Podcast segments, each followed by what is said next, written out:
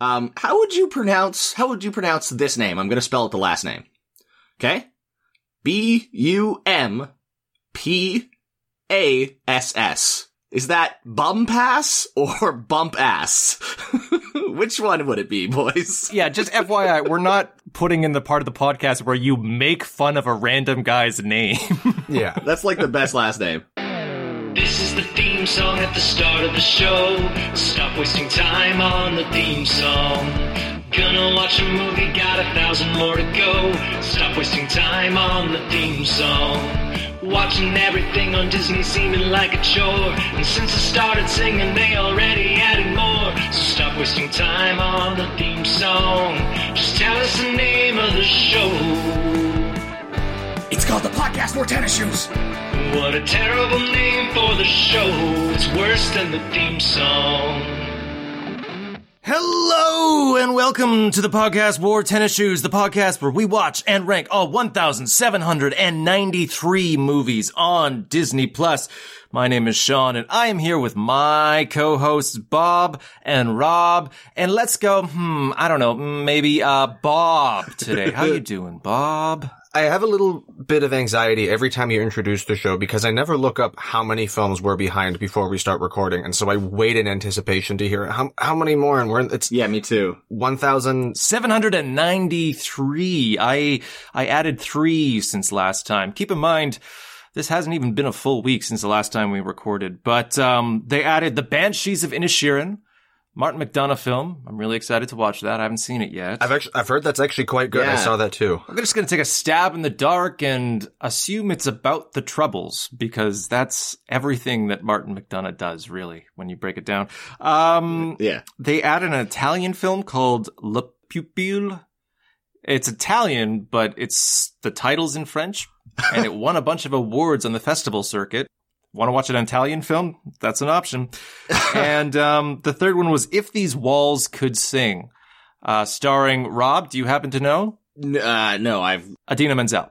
I, I never even heard of it. And I was like, oh, he's asking Rob. I know who this is about. And he's testing him to see if he'll use the right name this time. I'm eventually going to get you to do it. I'm eventually going to get you to get her name right. ah, man. What about you, Rob? How are you doing today? Uh, well, as I said, uh, my brain's not quite awake. Uh, we're, we're recording this a little bit early for me on a Saturday. It's Sunday. Uh, Saturday? Sunday. What day is it? Sunday. I'll uh, I'll do my best here to keep my energy levels up. I've got a nice cup of coffee here. I mean, it's not really a drink. I did put some coffee booze in it, so does that count as my uh, my my drink for the day? Are you seriously drinking before noon on a Sunday again? What is wrong? Do we need to have an intervention on this podcast? It's just it's it's weekend coffee. It's like Bailey's. It's just a little shot of Bailey's. Yeah, but you've been drinking more and more as this podcast progresses. Are we destroying your life? Yeah. Are you like falling apart in front of I us? think so. Yeah. I've started charlieing up that coffee a little more every single morning. How, you- how you doing, Sean? H- have we driven you to alcoholism yet? I don't think so. Glad to hear it. Uh, this is a straight up Martin Sheen coffee. So, you know, I'm clean and sober this morning. Feeling pretty good. You know what would make me feel better, Rob? If we did our regular weekly segment, did anybody write a review this week? Let's take a look. Let's take a peek. Did anybody write a review this week? Ding. Yes. Yes. Yes. Yes. Someone wrote a review. Oh man, I don't even have a, a version of the theme song that says yes. Yeah. Well, we got I one. didn't even expect this to ever happen. I didn't even record a part that says like yes, somebody wrote a review this week. we got one. I'm just gonna have to like dub over my voice going, somebody wrote a review this week. somebody Wrote a review this week. ding. Do you want me to read it off? Yes, please. I'm excited. What does it say, Rob? So the title of this uh, review is Three Blue Hearts. It's just the emojis of three blue hearts. Um, I like it already. Although uh, if that's three out of five, I don't like it already. No, no, and then there's five stars underneath. So it's three Oh, okay, blue good. hearts. I but was then concerned five there for a stars. second. I thought that I thought that was a, a portent.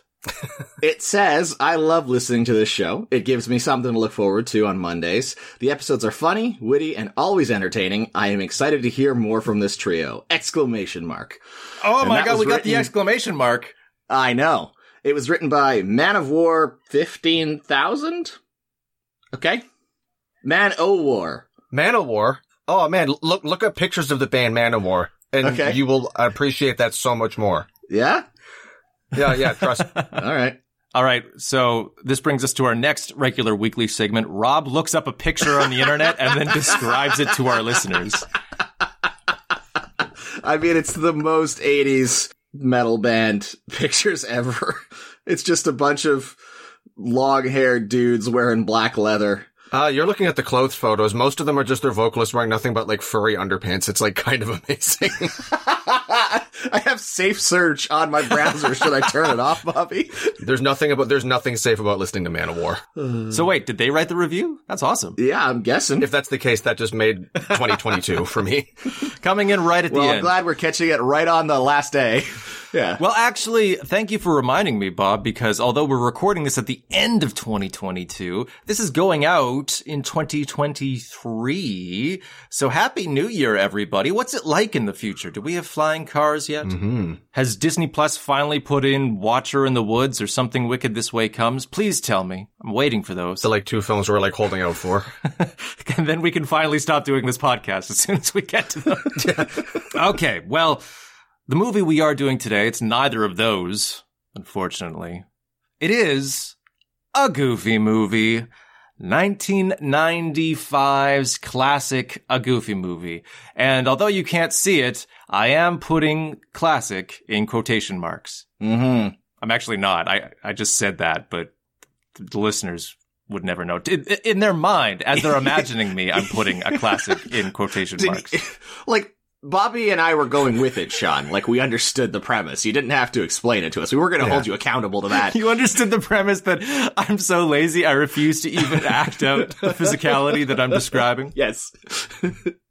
All right, listeners. Next time Sean lies, I'll call him out on it, okay? Please do. All right. I need to be held accountable, Rob. So this is a pick of Bob's. Bob, you wanted to do a goofy movie. Why did you want to do a goofy movie? is what came to mind. Um, and I kind of mentioned it when I pitched it to you was so far over the podcast, we have covered the speaking voice of Max Goof when we watched Hocus Pocus and the singing voice of Max Goof. We haven't done a movie with Michael J. Fox, have we? Is this a bit? Is this leading you into into saying that he sounds like Michael J. He Fox sounds to you? exactly like Michael J. Fox. All I could picture was Marty McFly the entire movie. Really? Cause to me, he sounded like Binks the Cat, aka James Marston. Ah, No, man, I, like all of his lines and his delivery and even like the, the, the way that he would like put like kind of stutters and pauses in his, his, uh, in his deliveries sounded like Michael J. Fox. He was doing a Michael J. Fox impression. He has a Michael J. Fox vibe. I'll give you that. I don't know if he sounds exactly like him, but he's got a vibe. Yeah. It was like, um, you know, Milo from, uh, Atlantis, the Lost Empire. That's Michael J. Fox character from it. He sounded exactly like that. to All me. right. Okay. So that's all I was thinking about the whole movie. When I think of Michael J. Fox, I think of the Frighteners, which is just him like being chased around by like John Austin for a while. So that's a different vibe, but a similar voice, I suppose. Yeah, but we covered the singing voice as well. It's one of the Bash Brothers, uh, and D2 the Mighty Ducks. And I thought, well, why don't we just cover both of them at once and do a goofy movie?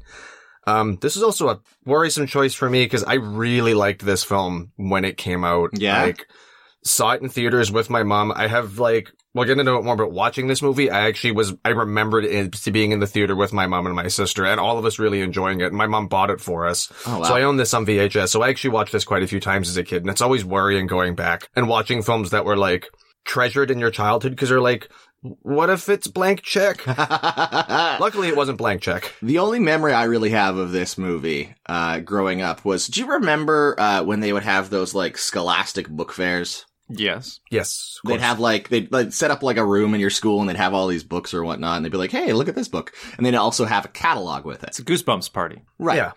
That, so they have a catalog. And I remember getting that and seeing the title, a goofy movie. And I thought in my whatever I old was brain that it was an actual movie and not a, A book, book.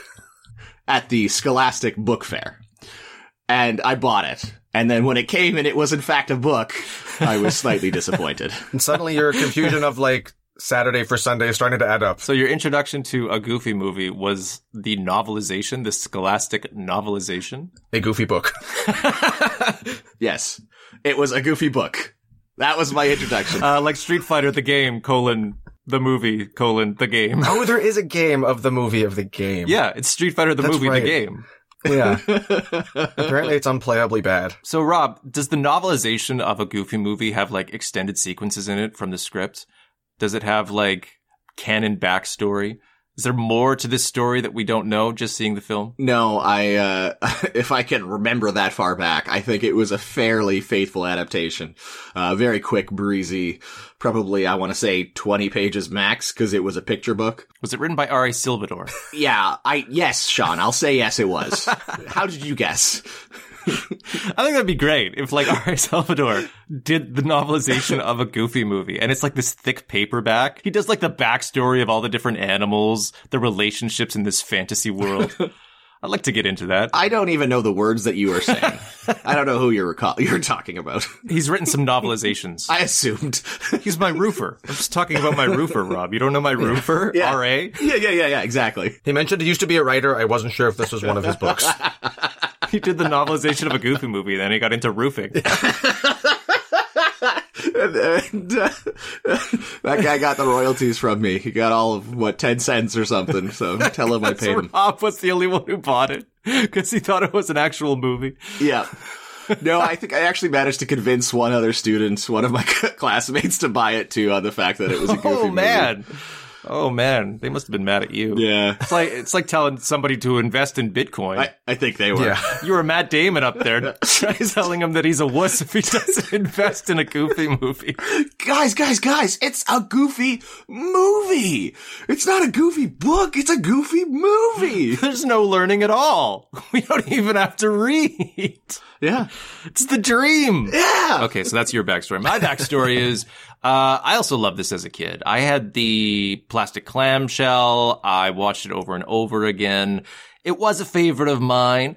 Uh, so going back to it, I have to say I've been very careful not to D2 this thing as Robbie did, where I let my amber waves of grain style memories of this film overwhelm my rational thinking. So I'm going to try to be as objective as possible, even though this was a favorite of mine as a kid. I'm just going to start off with a little backstory here.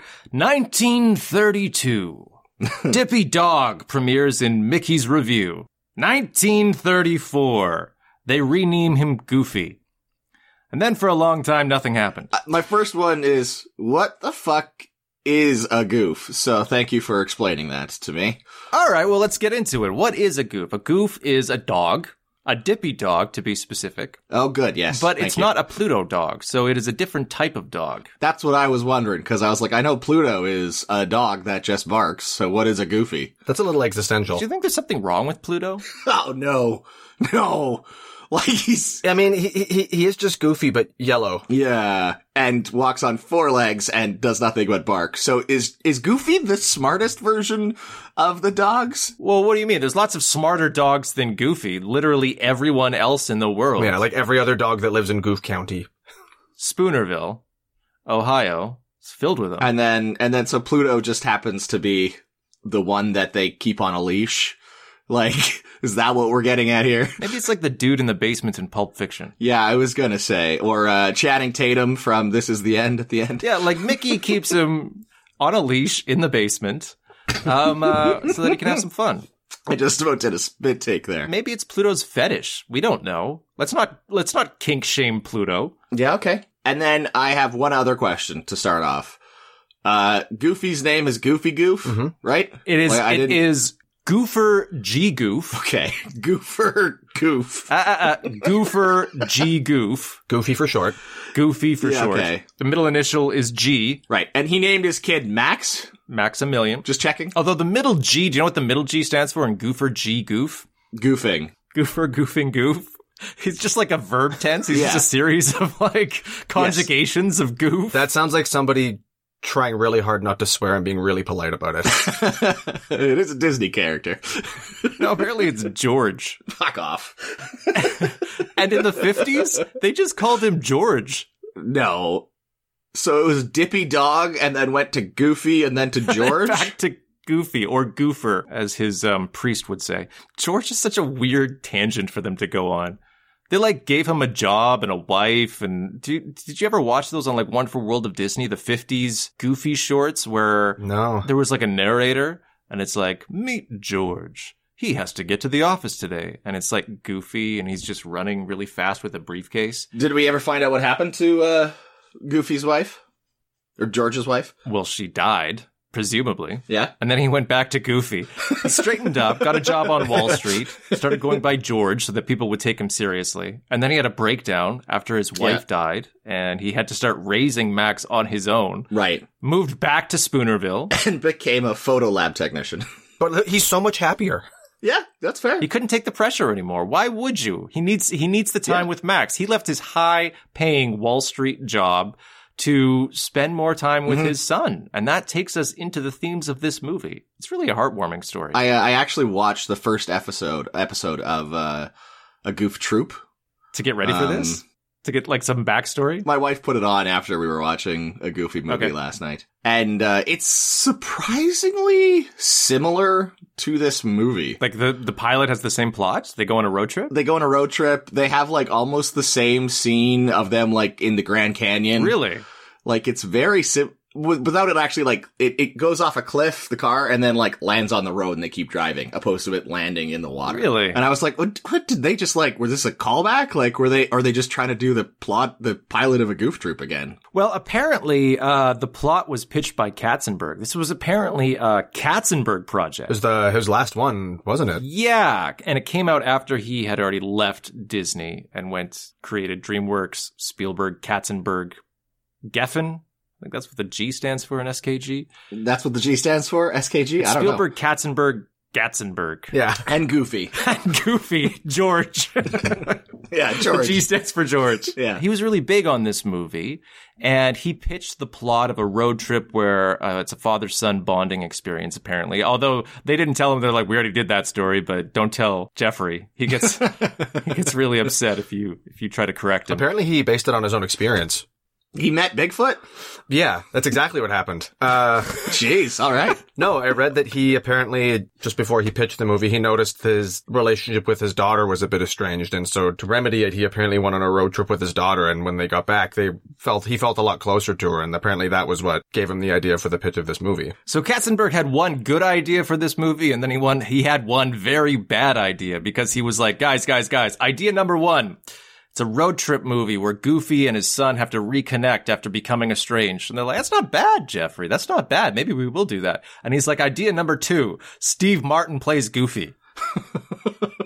And they're like, "What?" And then he's like, "I don't like the Goofy voice. It's too silly. I want him to have a normal voice." And they're like, "Uh." Do you know the point of Goofy? Like, have you ever watched a Disney cartoon? what, what do you mean he needs to have a normal voice? Why would it be Goofy then? Like, why wouldn't you just? And he needs to be called Jeffrey. and it needs to be about him and his daughter going on a road trip. Apparently, Bill, Bill Farmer was actually directed to speak in his normal speaking voice early on in production of the film when they were doing the recording. I think apparently at Katzenberg's insistence, because after they're like, we can't, we can't bring in, uh, Steve Martin. Bill Farmer is the voice of Goofy. He's going to be Goofy again. And then Katzenberg was all right, but don't do the Goofy voice. And then again, they're like, "Je- I don't think you understand how this work. We're bringing in Bill Farmer. Don't do the Goofy voice. So, um, I'm gonna let on to something here. Uh, like uh, Kermit in uh, Muppet Christmas Carol, uh, that is my in to the character of Kermit. Uh, this is my in to the character of Goofy because I don't think I've really seen much with him in it. So this isn't what he normally sounds like. no, this is what he normally sounds like. Eisner stepped in and was like, "Fucking redo it, Bill. Just do what you normally do. Don't don't just talk in your normal speaking voice." And he was like, "Oh, good, thank you. Uh, yuck." And then the film commenced as We're normal. firing Katzenberg for that idea. Th- This is why he left Disney. And they did. Because he told. Although, told Bill Farmer not to do the goofy voice. That's why he's Like, fired. To be fair, that sounds like something that would get you fired from Disney. Absolutely. You're making a movie called A Goofy Movie, who- starring Goofy, and you got the guy who does the Goofy voice, and you say, "Don't sound anything like Goofy." Yeah, I mean that's a pretty big, uh, pretty big swing there. Luckily, he went and re-recorded all of the dialogue as Goofy to make it not terrible. Robin Williams style. they threw out all, somewhere. There's a really bad version of this movie where Bill Farmer is just like, Max, Max, we should go on a road trip, Max. Ah, yuck. That they still wrote that in, but they didn't want him to do it. No, Bill, just just say it phonetically. Yeah, Ah, yuck. yeah, perfect, Just really sad. perfect, Bill. It's just Jeffrey in the booth going, Just, "Money." just Katzenberg. He's like, it's exactly how I imagined it. it's like looking in a mirror. Honey, I made a movie based on our experiences together. It's called A Goofy Movie. Where we're both dogs. You're a boy named Max. In Goof Troop, that was part of the uh, Disney's One Saturday Morning or the the Disney the Disney Afternoon block. Actually, it's before One Saturday Morning. It's part of the Disney Afternoon block in the early '90s, and I remember being very confused when Goof Troop got added to the Disney Afternoon block because the Disney Afternoon block was like the gummy bears. It's about a bunch of magical bears in like a medieval setting where they have adventures and fight, you know, dragons. Then it's like DuckTales. It's about a, a adventurous ducks that you know climb Mount Everest and go to space and go back in time and there's a cyborg duck and all of this kind of stuff is going on. Uh, Rescue Rangers, they're again adventures, the detectives, they solve mysteries, they fly around in a cool little plane. I haven't seen the the new version, the new live action one. Um, I really want to. Fun. Yeah? It's it's Lonely Island. Yeah, So I it's, know. it's basically a Lonely Island Yeah. movie. Awesome. I want to watch it. You're going through all of these high fantasy, you know, big concept cartoon, you know, adventure stories for children. And then they're like, coming up next, Goof Troop. And you're like, I can't wait to see what this is. And it's like, it's an 80s sitcom about a father and a son. Oh, do they go on adventures? No. Uh, starring uh, Jim Cummings as the antagonist, I think, for most of them. As the neighbor Pete. But it's not Yeah. even an antagonist. He's not a villain. He's just like the neighbor that I, I don't They know. He's don't pretty like- villainous. Yeah, he was always Goofy's villain throughout. Like he was the he was the villain on a lot of the classic Mickey Disney cartoons, wasn't he? he's the villain in Mickey's Steamboat Willie. the Right. first sound animated short. Anyway, it was very low concept and seemed out of place to me. Goof Troop. Uh, so it wasn't my favorite of the shows, although I did watch it a lot because I was of the age where you just watch whatever is in front of you. Especially because it was like at the time would have been like that and bonkers. Oh, what is bonkers? oh, bonkers! I have something to say about bonkers coming up. Oh my god, we here's Okay. the thing. I want to talk about bonkers at length, but this is probably not the episode. The episode to talk about bonkers is whenever we do Who Framed Roger Rabbit because bonkers is the funniest spiteful tell it's a, it's a TV series that only exists to spite Steven Spielberg. What? What is it? And there's like 50 episodes of it. It's hilarious. I okay. I like. I remember the name, and I'm sure I've seen it, but I, I like all I remember is the name. I don't know anything about it. It's another Jim Cummings character. Jim Cummings played I was gonna bonkers. say yeah, that was, he was the the human. no, he was he was bonkers. Oh, was he bonkers? Okay, I thought he was the cop dad. Oh wait. Oh sorry. No, sorry. Let me correct. He is. He is actually both. He plays both characters. He's bonkers Wow. and he is the police detective that bonkers works with. He basically was doing all the voices in that show. Um, and they sound totally different. It's crazy. The range Jim Cummings has. Based on your very brief description, was the show just created because they couldn't get the licensing back for Who Framed Roger Rabbit? So Ro- Eisner was like, "Fuck you, then. I'll just make an entire cartoon that's just this concept." No, they own the licensing because they owned the character. See, now we're just getting into it. I'll have to tell the story again when we do Who Framed Roger Rabbit, though, because I love this story. They owned the rights to Roger Rabbit, but Steven Spielberg had some veto interests in Roger Rabbit because Steven Spielberg produced Who Framed Roger Rabbit. They basically needed his sign off to make a sequel to Roger Rabbit. After Who Framed Roger Rabbit was so huge, Steven Spielberg collaborated with Disney to create like a Who Framed Roger Rabbit land in Disneyland, which was Toontown. Oh, yeah, yeah, yeah. I went and saw that. Yeah, that's right. I was. I saw Toontown when I went to Disney way back in the day. and it was going to be basically based around Roger Rabbit. And Roger Rabbit was a character in Disneyland. It was one of the main meet and greets. It was huge. Disney started producing Roger Rabbit shorts. Spielberg negotiated a huge licensing fee to use Roger Rabbit in Disneyland. Um, which he also got at Universal, just because Steven Spielberg has is somehow the best negotiator in the world, and he makes like hundreds of millions of dollars a year from like ticket prices at both Universal Studios and Disneyland. It's absolutely insane.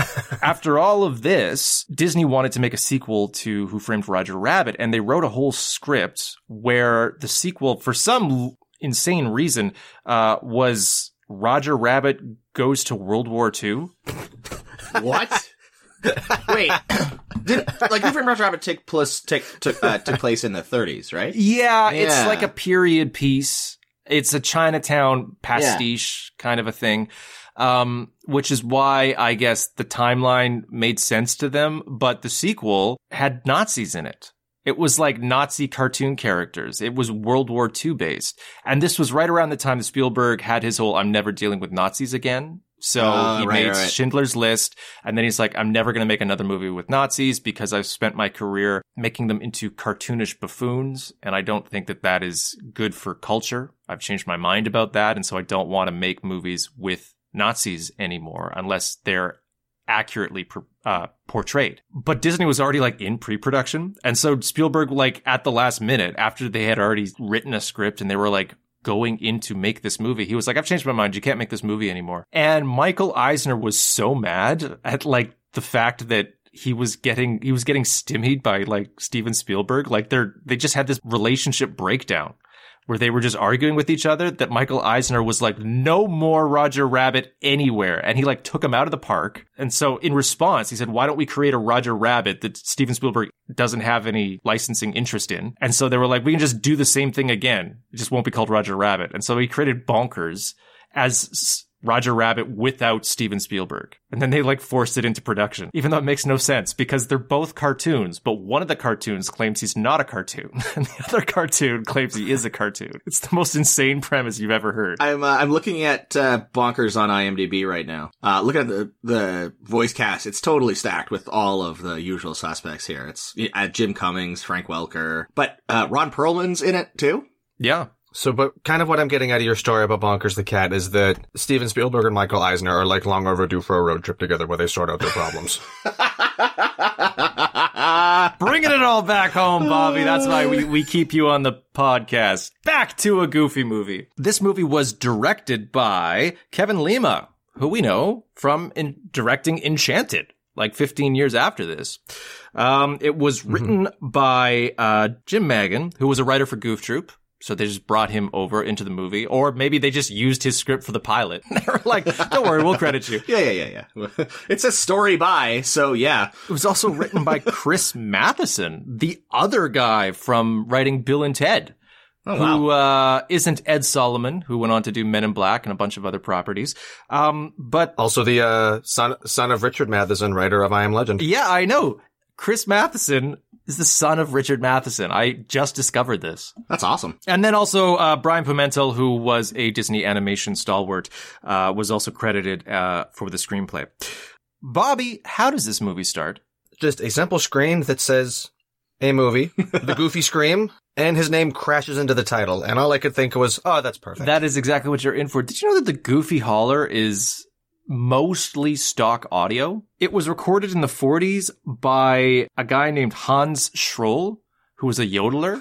It was included in a Goofy short called The Art of Skiing. And they've just reused that stock audio over and over and over again for like 70 years now. that's kind of amazing. So Goofy has his own Wilhelm scream. Well, this movie also has a Wilhelm scream, but we'll get to that. this movie does too. Yeah, I wrote that down too. Again, didn't notice. So there's a goofy holler and a Wilhelm scream. There's now two iconic stock audios that Rob will never recognize because he's audio blind. Couldn't tell you. He's ear blind. That's yeah, not deaf. Yeah. ear blind.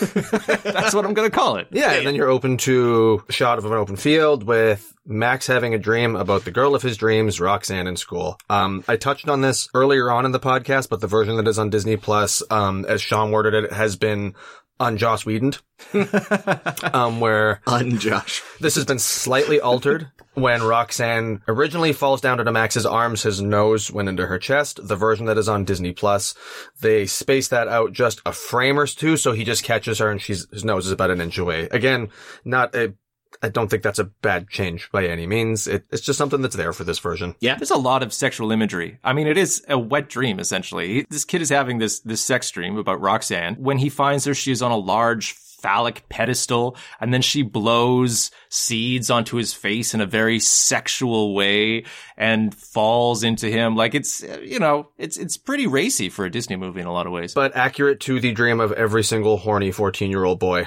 True, we've all had the phallic pedestal seed dream. Running through the field of wheat. Dream. We all grew up in Saskatchewan. So yes, we've all had that dream. Don't even lie.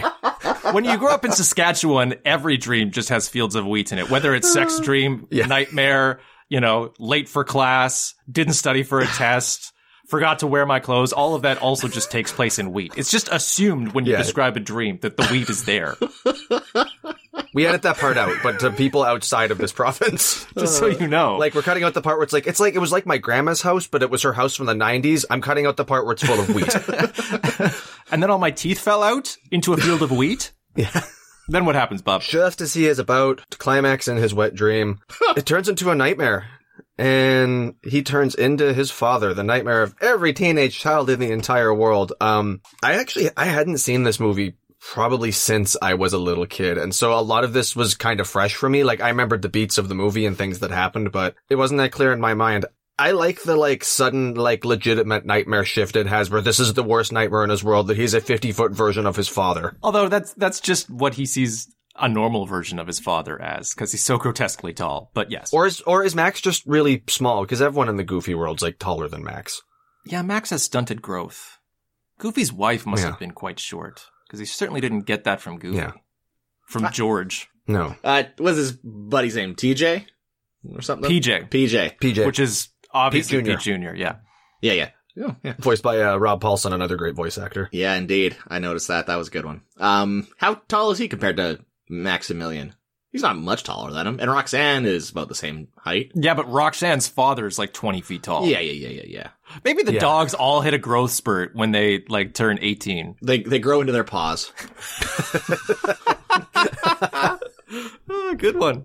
Thanks. All right, we're we're adding it, ladies and gentlemen. Robbie has had a second joke. Like took like twenty six episodes. All right, so he wakes up from the nightmare, right? Wakes up from a nightmare in a cold sweat in his bedroom. And uh, what happens then? PJ is phoning him asking where he is because he's late for the last day of school by an hour. and they have a very important project that he should just call off. And Max says, No, we're not calling it off. It's now or never. We're going to do it. And so he has to rush to school. And so he starts getting ready. And then in to his room pops the hero, titular, goofy of a goofy movie, Mr. Goof. Rob, what do you think about this scene? What do you think about Goofy coming into this scene? My first question was if Max is late for school, what the hell is Goofy doing? Like, shouldn't he also be getting ready for work? He works at Kmart. He does shift work. Okay, and Max Max isn't actually late for school. He's late for their special project he was supposed to get to school early for. sorry. Okay. All right. Yeah. Okay. Makes if that's the case, the entire school is late for school. Yeah, yeah, yeah. Because they have a uh, a song later. Um, Yeah. but uh, Goofy rocks up wearing a a towel across his chest and his head. I think right, like he just came out of the shower and he's carrying a vacuum cleaner. listen, we're going to talk about it, but this is the most 90s any movie has ever been. But as being a 90 mo- 90s movie, an early 90s movie, they essentially Mr. Mom him. Yeah, And yeah, so yeah. coming into this, they're like, oh, he's a single father. Oh, that's very emasculating. So he he wears women's clothing in multiple points in this film. Like it's it's kind of annoying. Or do you think Like, it's, uh, a a quick way to spell it out? He's wearing a towel like a woman would wear a towel to personify that he's not that Max doesn't have a mom anymore. Like is he is it to say that like let's do this both ways? Well, I guess I guess that would be the generous take Yeah. that it was a deliberate artistic choice to put into the audience's mind, even if they don't realize it, that he is acting as both a father and a mother, so that the audience doesn't go, "Well, wait, who's Max's mother?" yeah, yeah. Th- yeah, I I could buy that if someone said it was intentional for that reason. Okay, well maybe it's not. Maybe it's not sexist. Maybe it. Uh, maybe it's a it's a deliberate narrative choice. that Goofy has to do both the jobs, both the responsibilities. Yeah. All right. Yeah. So we're introduced to Goofy. He's very smothering to his son. He- He's a very loving father, but Max just wants his space, and he gets that space by running out of the house and singing his song. So I'm going to ask you guys what you think about this song, but I'm going to start off right now. Um, there's two categories of songs in this movie. Yeah, yeah. There's the power line songs, Yep. and then there's the bad songs. Yep. This is the first of the bad songs, and It's the best in of the my bad opinion, songs. it's the best of the bad songs. Yeah. Yes, I completely agree. It's I don't think it's a good song, but it's better than the other bad songs, and it's not terrible. I can tolerate this song. Bobby, what you hate musicals in general, Bobby. What did you think about it? So here's the thing with me and musicals, I can forgive them in cartoons because cartoons aren't real. Um, I can watch movies like this. Bobby, you know movies aren't real, right? I know You know movies these like these aren't documentaries we're watching, right? yes, but I no wonder you didn't like the song in Enchanted in Central Park. It's because you're like, this is supposed to be real. James Marsden didn't actually do that. It's a, it's a stupid thing with me, but yeah, cartoons. I'm like, ah, whatever. It's a cartoon, but like live action musicals, I am like really just not a fan of stuff like Enchanted. I like again Disney movie stuff. I can handle like stuff like Enchanted. 'cause I'm like, okay, this is like this is just a Disney movie, even though it's live action. Um, What about theater musicals, Bobby? I Like hate, if you go, hate them. Hate Yeah? them. I've seen Evil Dead the musical twice, and the first time I saw it, nice. it was the worst fucking thing I'd ever seen in my entire life because the theater company in Ottawa rented at a theater that wouldn't let them do any gore or special effects Oh, or spray no. the audience in blood, which was the only reason to see that musical. So they instead focused on the song and dance numbers, and it was fucking abysmal. The second version I saw was a production in Vancouver where they were like, no, no, no, no, no. Sit in the first five rows. Everything's covered in plastic. Get soaked in blood. You, you came here to get covered in blood. We know that's the only reason you're here. When I saw that version, it was a lot of fun. I was in the splatter zone too when I saw that. We actually, I was actually at that, just a side note, I was at that one with Thomas, and Thomas and I both wore white t-shirts. so did I. Um, they actually didn't sell out the first few rows of the show, and so one of the ushers was like, you guys came dressed in white, those seats didn't sell, do you want to sit in the second row? And we were like, yes. So we just like moved up like a couple of rows for free and got soaked. It was a lot of fun. Nice. What if they dumped blood on you at Les Mis? Would you go to Les Mis? No. like it's it's still exactly the same. It's just they just they dump just blood dump on you. a bucket of blood on you and only you. I mean, like, if it meant I wouldn't have to watch the rest of it, maybe. I, ju- I just, I don't like uh, musicals, th- as I've said a thousand fucking times. The other one I like was one I saw with, I think, Rob, uh, like 20 years ago. Um, and it was The Producers. I had a lot of fun seeing that with you. oh, theaters. nice. Yeah, yeah. Um, that was the, I don't remember them dumping blood on you in the. they didn't. That's the thing. That one didn't need blood because that one was just fun and silly, and I enjoyed that for what it was. Yeah, Like, okay. I mean, I've heard that apparently the last production of Les Mis is like kind of hilarious, just because it's just Hugh Jackman um, and Russell Crowe. uh, Russell Crowe like having a hateful sing off to one another. loaf of bread, just one loaf of bread, only one. Anyway, I've never seen a production of Les Mis ever, so couldn't tell you. let's get back to the movie. Yeah, Rob, it's fair. uh, this is the best of the bad songs in your opinion. What do you think about this song? uh, I only made one note about this song, and it was this is a musical question mark exclamation mark because I had forgotten entirely, and I You had forgotten that there. You had forgotten about Powerline. I remembered Powerline. I knew that there was Okay. a concert at the end, but I thought that was it. Uh, I did not know that they actually sang songs in this movie. Um, and I had seen this movie, I think like in March of this year, uh, of, of 2022. I, I, I had seen it. I put it on because I was like, oh man, a goofy movie. Uh, so I had seen this within the past 12 months and I had forgotten in, in that short span of time that this was a musical. I had I had actually forgotten that too. Funny enough, um, like again, remember the Powerline songs because they're they they sound like '90s pop songs. And then Yeah. as soon as the songs happened, I was like, "Oh right, the open road song. Yeah, I remember this." Uh, I like this one as far as as like I'm the same opinion you, Sean. Though it's the it's the best of the bad songs. Like they they were like "Look, we got to get that opening musical number. You know we got to work on this one a lot. And then when they got to like any of the other ones, they're just like "Ah, ah, it doesn't matter. They're already in. They're not gonna walk out of the theater at this point. It's kind of a weird song because it follows the standard of most musicals where you open with a number that introduces the world that the movie is going to inhabit. It introduces a lot of background characters and supporting characters. This does none of those things. It thinks it does, but it doesn't. Like it, it Yeah. has the style of that song, but it accomplishes none of the goals of that song because okay, it introduces Spoonerville. Movie doesn't take place in Spoonerville. Yeah. Like after Yeah. like five minutes later, we're out of Spoonerville. Okay, well, it introduces all the background characters at the school. Movie also, none of those people matter. Yep. After like five minutes, none of them are going to be in the movie again. I, I, I'm, the only thing I would say is that it does is maybe it says how much uh, they've got plans for the future. Like Max has got this plan to be with Roxanne, and and then it's not gonna happen. It introduces his goal. It's his I Want song Yeah. more than, a, but it's in the style of the Introduce the World song. How do you document real life when real life's getting more like? Yeah. yeah, that that one. Essentially, yeah, Yeah. it's it's in the style of a Welcome to the Show song, but it's really Max's I Want song. Yeah, It's kind of weird in that way. The one thing it does do, though, is it perfectly introduces us to the fact that this is the early 1990s. Yes. Because, oh my god, all of these people are so 90s. Yeah, Yeah. like the goth, Yeah, yeah. the goths on the school bus. Like I, I saw that one. Yeah, I picked up on that. It's so 90s that, like, Roxanne's best friend is just Blossom. like, she's just Blossom. And uh, the guy who plays Chad is Joey Lawrence. Apparently, he's got like two lines of dialogue. Like, He's the guy who sings the song, Gonna Live in the Pool. That's his one line. He just sings, I'm gonna live in the pool. Yeah. And then he, like, flexes his muscles. Although I found it crazy that in the movie, the character named, the, the Chad is named Chad. yeah. It's very strange. yeah, that's fair. What a coincidence. um, but yeah, there you go. It's so 90s that they actually brought in Joey Lawrence to go, whoa. Yeah. One thing I did make a note of on this one, I was just like, are they shooting jock straps at Max? Like, they were Yeah, literally yes. like firing jock straps at Max's face. And I guess that's to show how everyone hated him at the beginning, and then he does his power line prank, and then everyone loves him, right? Right. Let's get to that. The song ends, and we're introduced to the fact that this is the big plan that PJ was talking about. They're going to pull a prank question mark. And I want to talk to you guys about this because I don't know what their plan is. I know conceptually what they're going to do because they start doing it, but I just don't know what they think they're doing.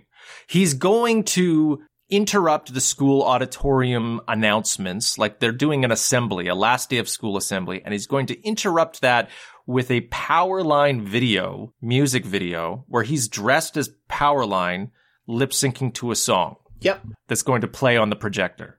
Yep. Like, do they think this is a prank? Do they what what do they think is happening? That's a stunt that he can get popularity so he can date Roxanne. I mean, that's literally what the plan is. Yeah, and there's a line in the song where he says, "After today, I'll either be famous or I'll be in detention." Although Yeah. Wallace Shawn says the detention line. How does he think he's going to be famous because they're doing this in secret? I know that's the thing is when he gets caught, he's like, "Oh no, my plan! How is how is Roxanne supposed to figure out that it was him if he doesn't reveal himself?" Yeah, uh, the whole point was he was never going to reveal himself. yeah, yeah. How did he think he was going to be anyone would know that he was the one who did this? uh, word of mouth, whisper, whisper, whisper. That was so and so who went streaking on the last day of high school. Like he would just tell people to just like saunter up to him and be like, "Yeah, yeah, you that, know, was me. me. Yeah, yeah. Now, the second question I have is why are they doing this live? On a projector. Their plan is to interrupt this assembly with a music video that's on a projector. Yeah, yeah, yeah. why yeah. are they shooting it live? Correct. I mean, we do this podcast live, but Yeah. why are they doing it Because it's live? the '90s and it has to be hijinks. We do this podcast live. Every time someone hits play, we have to go and do it again. so much of Max's plan is not well thought out. Like PJ really needed to ask two questions. One, how is anyone going to know that you are the one that did this? Two, why aren't we pre-recording this stunt? Yeah. Seems a lot easier. Uh-huh. My main question was why the character of Bobby is using a torch to do AV work. Torch talk. Torch talk.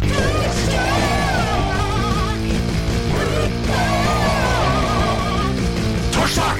He had some PPE, didn't he, Bob? Talk about his E. He PPE. did. I think he, he does actually have a face shield. I mean, like, why Yep. their school has access to acetylene torches that he can just grab. Uh, shop class. I guess, yeah, maybe there's an auto body class that Yeah. You could- yeah, this could be. I mean, they seem to go to a pretty good high school. They have a pr- they have an amazing AV department apparently. An amazing AV department. It's just like a TV on like one of those standard TV. Yeah, but tray they have enough like rollers. projectors and lights and like the Bobby's got enough work Oh, to do yeah. with, it, with like the projectors and the lights and the Oh. show and the screen Yeah, and yeah, like he's yeah. able to like get 3D like And then they have a smoke machine. Their gym is like decked out. Yeah. It is prepared. yeah, like for the stoner kid who only eats sleazy cheese, like the guy knows what he's doing. Sean, are we going to talk about your favorite uh, actor at all? Who went uncredited in this movie because he didn't want his name to be the draw. We're not going to talk about him at all. No, We're not going to talk. he's about not it. Not at credited. Who are all. you talking? He, he- who are you talking about? He's not credited. All right. Well, the character of Bobby, I'll go with then. That's what his name is, right, Bobby? Yeah. Uh, apparently, I, I didn't realize this, but his whole shtick is just adding extra syllables to words, uh, and he, he got very far in life by doing that. Uh, I never thought of it that way. Yeah, it took a while for people to catch on to that that was his comic routine. yeah, yeah, yeah. That's the entire thing that he does in this. Is just add Yeah, extra he's syllables. like Ray J. Johnson. He's just got the one thing. yeah, Uh-huh. And he just went really far with that one thing. Although I do have to compliment that of all of his examples of adding syllables to things, when he talks to the principal and he goes, Mr. Mazer. I, What's up, bro? I kind of chuckled a little bit. Yeah. What's, I kind of chuckled at that a little bit. yeah. Like maybe this is just too meta, but when I saw the character of Bobby eating sleazy cheese, I asked my mom what that was, and she bought me a can. So I would, I, I have eaten sleazy cheese because I did, I had no idea what it was, like canned cheese. Uh, Uh-huh. don't eat it. It's like horrible. It's like ten steps below cheese whiz. I had contemplated buying a can for this episode instead of making a drink. I was going to make myself some uh, leading tower. I of thought you were cheese. gonna say, and, and you were gonna like, you were gonna make yourself a drink with canned cheese. no, God no. I have a line, Bobby. A Gordon but um baby. oh God. Okay, yeah, we'll never talk about him again. It's fine. Don't worry. Let's keep going. All right, so he interrupts Wallace Shawn's speech at the assembly, the last day of school assembly, to do his uh, music video in the style of Powerline. And Powerline is just like a Michael Jackson Prince pastiche. Yep. Uh, the songs are performed by Tevin Campbell. Yep, it's performed by Tevin Campbell, and they are written by Patrick uh, Patrick DeRemar and Roy Freeland. And Patrick DeRemar actually wrote the Mighty Ducks theme for the cartoon show. Oh, uh, which is terrible. But I do like these Powerline songs. These Powerline songs are are pretty dope. I have to say. Uh, is, is it more than one song, or is it the same song over and over again? I honestly couldn't they tell. both sound very similar, but they're two songs. Yeah, stand out eye to eye. Uh, okay, yeah, yeah, okay. Maybe this is a D two over romanticizing my childhood moment. Maybe if I heard them now, I'd be like, "These are the worst songs I've ever heard." But even rewatching this film, I was like, "Nah, this song's pretty good. This is a pretty good song." yeah, but then he gets caught because it all goes wrong. It goes really right for a while. It goes, though, you know, really right. And e- even when it starts going wrong, it just goes more right somehow. In like true goofy fashion. Yeah, considering like they, they, they put a hook on him, right? And then and, like when they access the fog machine that they didn't know that they were gonna need, uh, they just have it up and running. They put a hook on him, and, and they both like uh, look at each other before they do it. Like, uh, I don't know, yeah, sure, go for it. And then like Max goes along with it, and it works. It's crazy. I think Peter Pan's his way around the gym. It's pretty And great. he's like he's grabbing basketballs from people and like doing slam dunks and stuff, and you're just like, this wasn't rehearsed. And why would you think like you're not a cool guy, Max? If you could just whip this out, like, come on. well, you waited for the last day of school to do this. All right, so he gets caught though, and we cut now to Goofy, and we introduce him at his job. And uh, as you mentioned previously, he works at Shop Smart, Shop S Mart, Yep. as a photographer. I kind of want to see the version of this scene with uh with just a normal voice a normal speaking voice like where he swallows the the squeaky toy but it's just a normal like voice who did it before like i want to see this version that would make no sense it would not have played at all what was what was No. katzenberger thinking And Pete is his boss. I, I, I have Boss? to ask. or coworker No, he's his boss. Well, he's I, Boss? I have to assume he's his boss. He might even be his coworker, but he acts like he's his manager. But he's Okay. not like he's not that senior.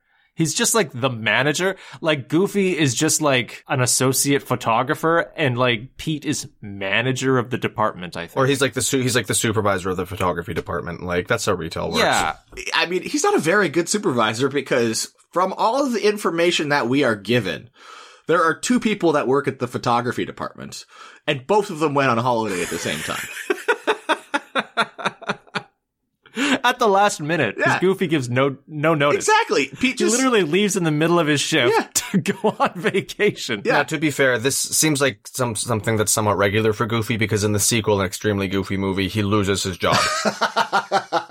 it wasn't the fact that he just walked out eh, uh, uh, in this one that he lost his job. To go on a two month summer vacation vacation. Does that mean that Pete fired him? And you said he wasn't the villain, Sean. I guess Pete fired him. Well, no, if you're a supervisor in a department, you don't really have hiring and firing authority. Yeah. Yeah. You can write a review. yeah. So, you know, maybe he could have tried to protect Goofy a bit more. I really, I really, I need an explanation. This is a question that I honestly want you guys to give me an explanation to. How is Pete affording that RV Right. when he's the supervisor Oh, at like a Kmart photography department? if we go back to a goof troop Uh, his wife is a realtor, so she probably makes a lot of money. Oh, that's true. Yeah. So she's the breadwinner. Okay, so then let's get into this second part of the question then. Where the F is, is his wife? Uh, yeah, fair Him enough. and his son PJ go on vacation for what appears to be months. It's a week because it says the Powerline concerts at the at the end on Saturday or something, right? So I imagine this is a situation where if you were married to Pete, your vacation would be your husband getting as far the fuck away from you as possible. that's what I was gonna say. He also has a daughter that doesn't appear in this movie. Yep. Yeah. Because in Goof Troop, he has a daughter named Pistol. So, and his wife is named Peg. So Peg and Pistol stayed home. Mhm. And she bought him that RV. It's a kids movie, and I maybe I don't want to make this joke, but it's like when PJ leaves the office, he says, "My dad's gonna squash me like a bug. Like he's gonna smack the shit out of P- PJ when he gets home." God. It's really funny thinking about uh, Winnie the Pooh being Pete, if if in this context. As the abusive husband. Yeah, yeah. Dude, Winnie the Pooh is everybody. Jim Cummings is a fantastic voice actor. His I know, range is I like know. obscene. It's amazing. He sounds a little bit like Tigger. Like this is kind of like evil Tigger voice. It's a bit deeper, but yeah. Yeah. You Yeah. can you can you can recognize the inflections a little bit. Um so when Pete gets home, is are Peg and Pistol even gonna be there? Or do you think they're they're taking this time to move out? they're like yeah, uh, I mean that's a fair assumption, honestly. Maybe that's why Pete's such a jerk, uh, as he knows his wife is leaving him. no, he, I think he's ignorant of it. I think he's just like, oh, an RV. It's a very expensive distraction that she's she's purchased for him. He's he's completely ignorant of it. Later in the film, he doesn't understand that PJ's afraid of him. He says, "My son respects me." Yeah, He he doesn't see the fear that lives in PJ's eyes. He's completely oblivious. yeah. That that PJ is like that's a traumatized childhood that this kid has. Like Man, Pete's, Pete's the it's guy you dark. know that like doesn't realize he's a fucking asshole, and is like, "No, people respect me," and it's like, "No, they just don't want to deal with you." Mm-hmm. As his wife is in the process of leaving him Yeah, that he doesn't realize. Oh man. All right. This is depressing. This took a turn. It's a dark film. Yeah. It's actually a very depressing film. The whole thing is about a single father trying to Connect you know, with his son. reclaim a little bit of a connection with his son. I mean, there is a line later on that says, "I know you have your own life. I just want to be a part of it." Yeah, I know. I wrote that line too because it's just It's oh. heartbreaking. Uh. yeah. And uh, Bill Farmer just like hits it out of the park. I gotta say, as Goofy a- across the whole film. I thought he did a great job. yeah, across the whole film, Yeah. he's great. this, yeah. this was apparently a conscious choice with it too. As I read that going into the like going into this film, they were like, "No, we don't, we don't just want him to be goofy. We want him. We want to show his emotional side. We want to like show that he's like a, pr- a f- full person." Mm-hmm. Mm-hmm. And so they like made a point to like show that in this side of the movie. And as you say, like Bill Farmer's really good in this. He's really good. And I mean, Jim Cummings is really good as he always is. And it's a good example of what you can get from professional voice actors, people who have done voice acting for a living their entire careers and they're exceptional at it. Like Bill Farmer is doing the goofy voice and Giving a dramatic, emotional performance. and it's and it's heart-wrenching And it's and is working. genuinely effective. yeah. Like that's amazing. we'll get into this a bit more, but like not to be like too much of a downer, but like my my dad passed away seven years ago, and there was a couple of moments this film had me tear up just because I was like, "Fuck, I miss my dad." But I, I mean that in like the nicest way possible. That like, yeah, as you say, it's like Goofy got an emotional reaction out of me is how good Bill Farmer is in this film. Goofy. Yeah. No, Goofy. definitely. His name Yeah. is Goofy. That's crazy. He's a talking dog who yucks. I mean, like if you met my dad, that tracks, and you did.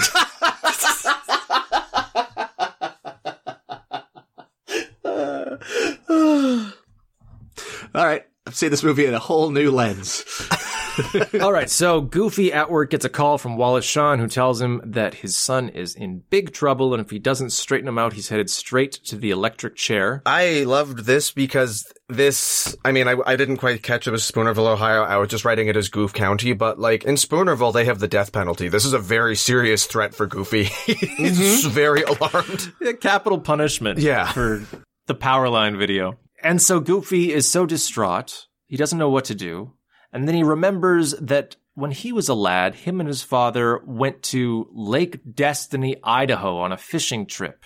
And it was one of his most cherished memories. And he decides to take his son camping because he heard that Pete was taking his son camping on a fishing trip to Lake Destiny, Idaho to reconnect with his son and to straighten him out and prevent him from being executed by the state. Disney film. Yep. Yeah. Makes perfect sense. He's finally gotten the attention of Roxanne and he works up the nerve to ask her out to go to a party at Blossom's house where they're going to watch the upcoming Powerline concert on pay per view. And she says yes and is very awkward and charming and high schoolish. Um, so he goes home thrilled that he finally has a date with Roxanne, and everyone at school thinks he's cool because he did that sweet flying slam dunk, which is very sweet, to be fair. We gotta we gotta say, um, he actually meets Roxanne before. They go to the same school. He knew her. Yeah, yeah, yeah. But but they like actually had a moment. They had a moment where she seemed to be into him before he did the stunt, but Max is so oblivious he didn't pick up on it. Yeah. I, I don't know. I thought that was that was a thing because like she uh the, it, it's definitely a callback at the very end um where Goof says if she's not okay with it then maybe she's not the one for you. You know? And it's like, oh no, she liked him from the very beginning. Like it's also that he had been lying to her in this weird, insane, extravagant lie. oh god, yeah. Like I don't know if it's good advice to be like, oh, if she's not okay with you creating a f- massive facade and lying about where you are, then she's not the one for you. Are you sure? I think that's I, I think that's a you problem, Yeah. not a her yeah, problem. yeah, yeah, I, I did write that down. I said, uh, I said, why did he say all of those things? He could have stopped at any point. Like, he just kept digging himself a hole. Well, Max is very stupid, as we know from the fact that his whole power line prank doesn't make any No. sense in the Yeah, first that's fair. place. His lie is so stupid that it makes me laugh. It's a massive story contrivance that is dumb, that makes no sense. Why would you possibly do that other than to get the story going? But it's so stupid that it's like, well, he's a goof. Yeah. He has goofy genes, you know? it's so dumb. He's just like, uh, yeah, I'm gonna see the Powerline concert. Cool. Enough said. Done. Right? And then it's like, I'm going to be on I'm gonna be on stage with my dad. That's an extra layer. It's not just me. With my dad, I now have to get have to get my dad to go along with this, and then says my dad and Powerline used to be in the band together. Yeah, he's running this lie on hard difficulty. Yeah. Um, there was a joke uh, when uh, uh, they uh, Max arrives back at home and Goof is loaded up the car, and uh, he says, "I'm going on a fishing trip with my best friend," and uh, Max goes, uh, "Donald Duck." Or was it Donald Duck or Daffy Duck? Whatever one it was. It's Donald Duck. I, I was like, oh, so this is supposed to take place in the same universe because there's like, besides that, and then he says Walt Disney later. Okay, well, that's a weird. Yeah. that's a separate thing. That to is a talk separate Yeah. thing. But then there's Mickey and Donald, right? That there's a cameo by those two. Yeah, it takes place in the the um the Mickey cinematic universe or the MCU, if you will. Yeah, yeah, yeah, so that's Max gets home and Goofy is taking him on a road trip. Max says, um, "I can't go. I have a date." And Goofy says, "Shut up. I'm taking after Pete now. Get in the car." And takes him on a road trip. He briefly stops at Roxanne's place to, as you said, explain to her the situation, but then he does a massive lie for absolutely no reason, where he explains to her that he's going to go dance on stage with Powerline and his dad. And he's going to wave to her. It's so dumb. None of that needed to be said. But None of it's- it needed to be That's the said. premise. There's a line here that I actually really liked and my wife enjoyed it too, where Max is like shooing away the map and Disney says, stop, you're wrinkling my past.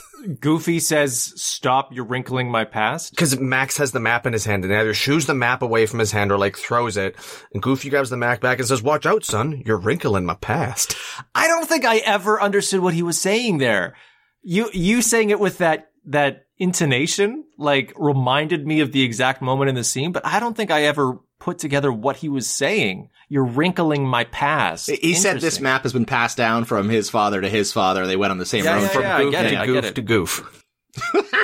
Okay, so now they're on the road trip. Okay. Um, they get in the car, they drive for a little bit, Max is grumpy, and then they sing a song. One of the bad songs, and in Oh, my I opinion, think- the worst Yeah, of the bad yeah, songs. yeah. We're on the same page. It's the worst of the bad songs. This one was terrible. It's so bad. Oh, I hate this song.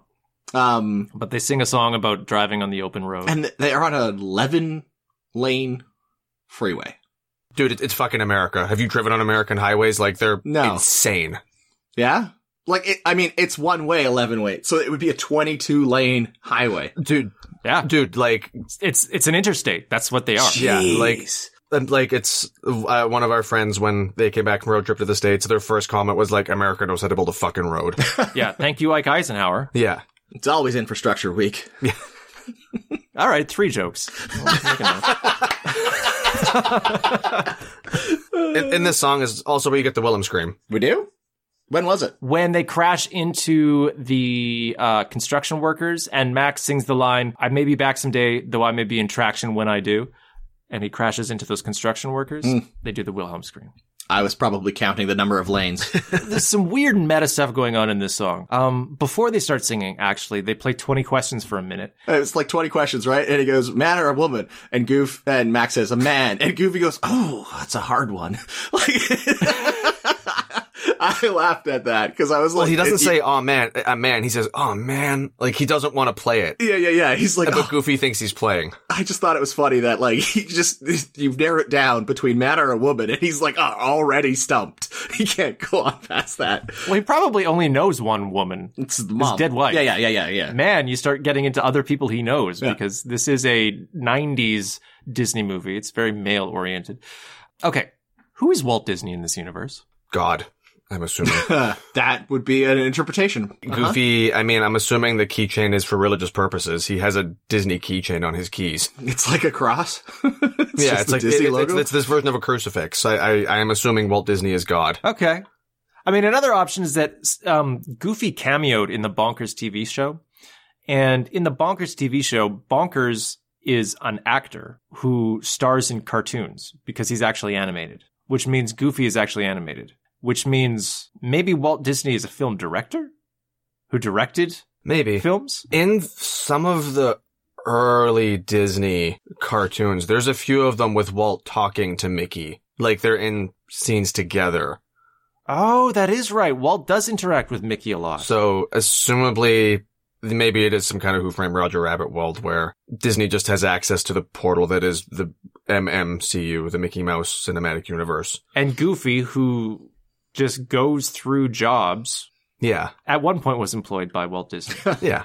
He- and he still kept the uh, the keychain. He kept the keychain, but yeah, now he works at Esmart as a child photographer. Mhm. Maybe he was a camera operator Maybe. Yeah, yeah, yeah. using the same skills. After Wall Street, and he realized, like, where was the point in my life when I was happy? yeah, he was thinking back to the times when he worked with cameras and Walt Disney. Yeah. all right. I, I, I mean, we are reading into this quite a lot. Uh, I like Bobby's interpretation of it being God, but that means that if he met him before, uh, that God is a uh, physical manifestation on Earth. Maybe Mickey is like Muhammad and he's a prophet of God. Uh, we could we can't say that because there's a then it would be a uh, depiction. Mickey Mouse would be a depiction of the Prophet Muhammad. Oh, that's a that's a very good point. And also, you got to mark down another one. That's a four. that's it. Ti- ti- tired Rob for the win. You're hilarious. Thanks. The other question I have about this sequence is they drive past Mickey and Donald who are hitchhiking. But isn't Donald Duck Goofy's best friend? Max just said that. That's what they said. Mm-hmm. Like he's not giving Donald Duck a ride?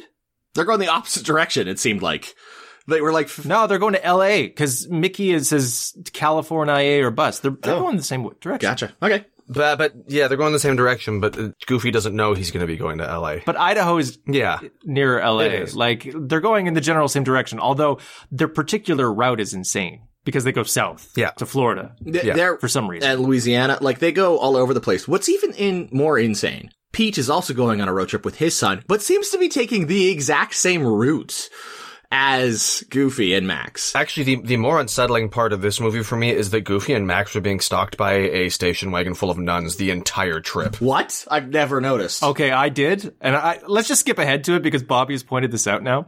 Uh, so in this sequence, we are introduced to the nuns in a station wagon, part of the song. They sing a little bit and they drive past, and then later on, they stop at a truck stop diner. Oh yeah. And if you look around the diner, everyone in the diner was the people that they drove past on the highway multiple days ago. And so I wrote a little note, and my note that I put down here, let me just read it out to you. Uh, why was there a second team, Kittredge? and the nuns are behind them. And then if you watch, everywhere they go in their little road trip, especially during the montage where they go to the roller coaster, where they go to the monster truck rally, the nuns are there. Wow. Yeah. I never picked up on that. The, the- and the nuns are at the Powerline concert. Really? Yeah, I think they they're in the like lineup of cars going to the stadium. I think, aren't they? I uh, I did make a note uh, when they went to the gas station. Did you guys read what the the lo- the slogan was on the gas station sign? No, what is it? It was the, it's just the dumbest thing. It, it said "Eat and get gas." That's what they came up with. It was, like that is the uh, that is the extent of the effort they put into uh, uh, writing their slogan there. And I couldn't tell if it was supposed to be a joke or that is what they had as a temporary placeholder when they were doing the storyboards, and they just kept it. I like how you missed the nuns because you were like, eat and get gas. I did. And then you're like writing that down. I did. they even put it in quotes. Okay, so what happens after this? Let's get out of this song. What They happens go next? to Lester's opossum farm park, but they don't spell oh, it. right. what is the deal with this thing? I like that this is Disney ripping on itself. Like we covered this on the country really Bears. ripping on itself. Yeah. Yeah. Like really ripping on itself. Like this is like you know, Disney will satirize itself at times. Aladdin, there's a bunch of like satirical jokes about Disney. But this goes beyond satire. Like Max, I think at one point says this is pathetic or something. yeah. Like they really drag the country bears through the mud. And like also and like to the point that like Kevin Lima is the voice of Lester the possum. But I have a question about that. Because possums are anthropomorphic and there is a possum that introduces the possum show. Yeah, yeah, yeah. Why is there just a different guy wearing a possum costume? Right. Wouldn't that be weird? Yes. Is it a possum wearing a possum costume? It's a possum wearing a possum costume, sure. But I mean, like, Two layers of possum. just think of it like any other mascot. People are wearing a Woody costume or a Buzz Lightyear costume at Disney World. but those are toys. At Disneyland, people who play people don't wear people costumes. They just wear the wardrobe of the person. Like Aladdin isn't wearing an Aladdin Oh, Okay. costume. All right. Like I mean, like like there's no Aladdin helmet, like mask. I gotcha. right? All right. It's just a guy. So why isn't the possum just a guy? A possum. Why has it got to be a possum in a possum? I mean, that's Um, fair.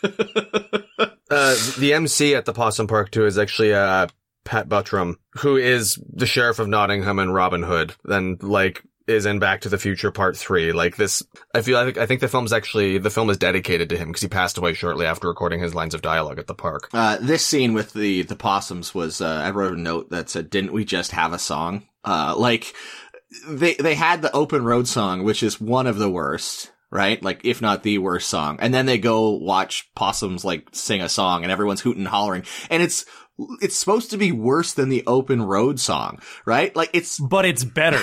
That's the funniest 'Cause it- part. 'cause it's satire. Is that well? The next sequence, they're they have what are what is supposed to be an intentionally bad song, where they're like, "It- "Look at how bad this is, this country bear style song." But they accidentally wrote something that's slightly better than the open road song. Like Yeah. it's still not good, but it's slightly better than the legitimate song they just did. But like So I it's- wrote the it's- note, didn't we just have a song? And Max is all is Yeah. getting upset about the song. So like I'm like in the context of the film, like is Max getting fed up with the musical as well as the audience? Like I don't think they were supposed to feel like that. I think they were trying to like make this good, but it feels like it's it's terrible. And I was like, this is boring for the character and for the audience. This shouldn't be what you're going for. It's a strange scene. I kind of like this whole Lester sequence because of how strange it is. Because for some reason, they just like drag country bears through the mud Yeah. and make it look so bleak and disturbing. And you're just like, why does Disney hate this franchise? um, so I have a question now. It starts raining when they leave, right? Like, Goofy embarrasses Max. He gets upset and just says, let's just go. He tries to hitchhike home. But it's very dark the whole time. Like, I had a bit of trouble with the timeline here of this movie. To me, they're on the open road. They go in the evening to the possum park. yeah. And then the next scene we have is it's brighter than it was before and Goofy is setting up a tent. It's because it's the next day. It's not like it's not that night. Okay. Because this is the f- You're skipping ahead to the next day. They did something else. okay, that night. yeah. It's just like this is the first time we're seeing them set up the tent. So like logically, they should have had a scene where them the first night set up the tent just to continue on like the narrative to set up the premise of all of this, right? But it's like we we did something and then the next day they're setting up the t- I don't know. To me, it just seems like they missed a beat there. Like there was a missing scene or something. I mean, I understand what you're saying. We're like a planes, trains, and automobiles situation. You would like account for yeah. each night, and they don't. They just skip ahead a day. Well, but like yeah, it's it's like it's like a road the trip. and you're time in this supposed doesn't to- make any sense. They drive around the entire country And- in what you say is a week, Yeah. and they they're not even like only in the car. They go jet skiing. You know, Yeah. they go to a monster truck rally. They go to a Six Flags amusement park. Again, it's weird. They don't go to Disneyland. They go to a Six Flags amusement park. Yeah. Well, I guess you couldn't go to Disneyland and have a goofy animal like they, they would run into themselves. It would be uh they have a Walt Disney. but they, that Yeah. would be some like world breaking stuff where like Goofy meets himself at the Walt Disney World. well, they, he wouldn't meet himself. He would meet another dog in a goofy costume. He would That's meet what a I'm- goofy in a goof, just that's like what a I'm possum and a Getting possum. at. It's like it would it would break their brains. Well, Walt Disney probably owns the licensing rights to Goofy from that time that Goofy worked for Walt Disney. We've As already a- established As a camera the backstory. operator. as a camera operator. It's part of the contract, Rob. hey, okay. Disney owns the likeness rights to every employee. That's kind of what I hear it's like working at the parks. You're not wrong. Hey, listen, everybody is called a cast member, okay?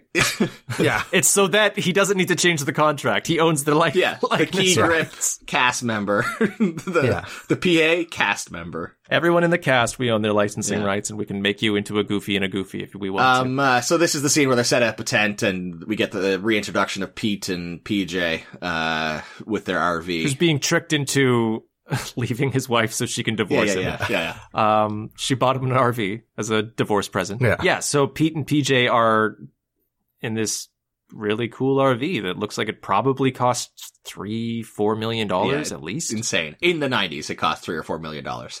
It has it Yeah. has a hot tub that comes out the side, a pool that comes out the side, a basketball court that comes out the side, a bowling alley on the roof. Uh, How many sides does this thing have? That's what I didn't understand. More than four. Because like, 'cause, like, the front is the front of the RV. The back is where like the the big like elevator is. aliens platform comes down. Yeah. the elevator is where they can get in and out. But then there's a shot of, like you said, a pool coming out of the side, a hot tub coming out of a different side, and then there's a third side. Where a basketball court comes out. and a basketball court isn't small. It's like non-Euclidean geometry in this RV. It's insane. Um, uh, yeah, and so then we get a scene where Pete lectures Goofy that he's not being abusive enough to his son, Yeah. and so Goofy decides he'll be a bit more abusive to his son, and so they go fishing, and then they run into Bigfoot. yep. Uh, it's a weird plot point, although I do feel like it it does seem like something that would happen in like an old like 1940s Goofy cartoon Mm-hmm. where the narrator is like Goofy is going camping and then he runs into Bigfoot. Like it does seem like a Goofy thing, but it just seems like a weird tangent for this film. It does, but it kind of harkened back to like the great outdoors with me with like Bart the bald headed bear, and it would be like the main thing that would happen in one of those like outdoor camping movies. But because they only camp for like 10 minutes in this, they just catch, they meet Bigfoot in like two and a half minutes. It's a bit longer than two and a half. Like I, I, I looked at it, it's almost like five, six minutes of the movie is this whole Bigfoot thing, which feels like it's too long to be a single gag, Mm-hmm. Mhm. but it's not long enough to be a plot point. It's it's in this weird nether realm where it's just like this tangent where they spend five minutes with Bigfoot. It's it, I felt like it was odd. Yes, I agree with you, but maybe it was Jeffrey Katzenberger actually did meet Bigfoot and he just wanted to recreate. it. yeah, Um, this is true. This is, if this is mirroring his life, this is just what Yeah, no happened. No wonder he wanted to make it into a movie. He's like, guys, you, listen, the most amazing thing happened to me. I on filmed this it. road that trip." he destroyed the camera. like uh, in the context uh, of this film, where Goofy is a talking dog, right? Who Mhm. operates heavy machinery and you know all that jazz. What is Bigfoot? He's a talking Bigfoot. yeah, They're still scared of him, like he's Bigfoot. Like I don't imagine. Like He's big. he's Yeah. big and he enjoys tormenting them. I mean, that's why he's scared of him. He's malicious. It's hilarious. When Yeah. the, the shot where Goofy doesn't have the keys, it just cuts back to Bigfoot and he's swinging the keys and then throws them in the water. I actually got, I got a chuckle out of that. Um, that was a funny bit because he, he's, uh, sentient enough to know what keys are. Oh, I think he's very sentient. Everybody is sentient. Pluto just has a weird sex fetish. okay. you know, Bigfoot, he's sentient. He just doesn't. He just vocalizes in grunts, like um, um like Aaron Lore in D two. and I mean, like to, to to further prove that point, it's like he is aware of live theater. He puts on a Punch and Judy show for them, knows enough to hide himself under the car so as not to break the illusion. Yeah. He's he he has seen the film Saturday Night Fever. He went to a Yes. movie theater Yeah. and watched the John Travolta film Saturday Night Fever. So he's he operates within society. um, and he just is also camping. What I don't get though is that he's just like the giantest thing in the wo- entire world, but a tiny little pane of glass is too much for him. Because he just wants to torture them. Oh, it's fair. He doesn't want to eat or hurt them. Yeah, that's why he sleeps on the roof. Because he's, I was like, there's got to be a more comfortable spot, Bigfoot. I was a little perplexed at the Saturday Night Fever reference, though. I, I understand that Yeah, the me song too. "Staying Alive" and the dance that John Travolta does is ubiquitous enough that it permeates the culture, and so you can put it in a movie, and it's just kind of like every parent and their child knows that it's a reference to that, even though they haven't seen the movie probably. But it's a weird movie to reference because that movie is so hard R. Like it is the most unchild friendly movie you're ever going to see. Never seen it. It's like Rocky if Rocky contained multiple rapes. Jesus. Wow. Okay, so that reference. Oh, and one of the rapists is Rocky Jesus. and is not held accountable. Well, I had a joke, but I'm, I'm not going to make it anymore. Yeah. I I think it's it's one of those things that description you just made aside is so heavily satirized that as you say as a kid you know it's making fun of something so you know it's supposed to be funny Yeah. and as an adult you're just like oh yeah John Travolta like I would rather watch Bigfoot do this dance than John Travolta. With it also making even less sense in the context of the film that we are watching is the fact that Max would be listening to Powerline. And they should have just played a Powerline song there and had Bigfoot dance to that. Because that would make the most amount of sense. No it wouldn't because Goofy packed the car and Max didn't know he was leaving. This is Goofy's Goofy's had the same tape deck and his portable cassette player since the 1970s. Why isn't it yodeling? Because they were setting up the sequel where we reveal that Goofy is super into disco dancing. Yeah. An extremely disco movie. Okay. Yeah, an extremely disco goofy. Like I'd watch that movie. Don't tell me you wouldn't. It's foreshadowing. Yeah. All right, I just thought I just thought it should have been Powerline there because like they have the song already, and it would have like played up the fact that everyone loves Powerline. They got to save it for the dance number at the end. You wanted an annoying, goofy song to get the joke. You don't want the audience to be like, oh, yeah, Powerline. Let's get back to that again. Yeah. this is actually the scene where you get the turning point of the movie from Max is that the glove box opens and he sees the map. He erases great great grandpa Goof's line on the original map and circles Los Angeles so that his dad thinks they'll go to LA. Um, and I just want to point out that whatever car Goofy is driving has the most sinister glove box light in the entire world. it's like the fires of hell. I really liked the lighting in that sequence. yeah, It's really well shot. Um, bravo, Kevin. Uh, I like the lighting. I like the, the, the framing. It's, it's a good scene. It's very tense as he s- desperately tries to complete his scam before his father wakes up. I think it works. It's nice. Okay. And then the next scene is the diner scene. Uh, follow me around the room, Kittredge. Yeah. Eight o'clock, Elvis. Ten o'clock. the scene Nuns. opened up. Speaking of nice framing and and good shots, uh, the scene opened up uh, with them in the reflection of a diner bell, and they Yeah, yeah, I noticed and that. it like pulls back and then it goes into the diner. I, that was crazy. I was like, where the hell is this? Like this was an animation. Like whoever did that scene, the animator was just flexing. Like they were just like, I got this idea. I know it was. It's like the impossible mirror shot from uh, Contact that Robert Zemeckis Yeah, yeah, does. yeah. It's like they went all out. See that that was the good animation house that did that. One thing to point out that I forgot to mention at the beginning. Um, so this was one of the early films done by Disney Toon Studios. Mm-hmm. Disney Toon yeah. Studios was a separate animation studio that was a division of Walt Disney Animation that would produce lower budget films. Originally, the idea was that it would do spin offs of their television series. So the first film that they made was, um, uh, DuckTales the movie. Uh, I think this might have been the second one. So it's the second film was another spin-off from the Disney cartoon spin-off of Goof Troop. They then pivoted shortly after because um, Return of Jafar had come out and Disney found that they could make a ton of money doing direct to video sequels. And so Movie Tune or Disney Tune was then kind of repurposed to only make the direct to to Disney Tunes, just the sequels. It had a two in the title. Disney Tunes. Yeah, they changed it from tunes to tunes. Yeah, yeah, good. Really reaching for that five there. We will Ah. no longer be known as Disney Tunes. We will now be known as Disney, Disney Tunes. Tunes. exactly. But one of the things is that the reason why it's cheaper is because this was all outsourced animation. Gotcha. um, and it wasn't a single animation house. So like the big budget, like Pocahontas, the majority of that animation is being done in Burbank. It's being done at you know the Walt Disney Animation Studio. Disney Toons would be pre-production storyboarded at Burbank. But it would be outsourced to both first party Disney studios.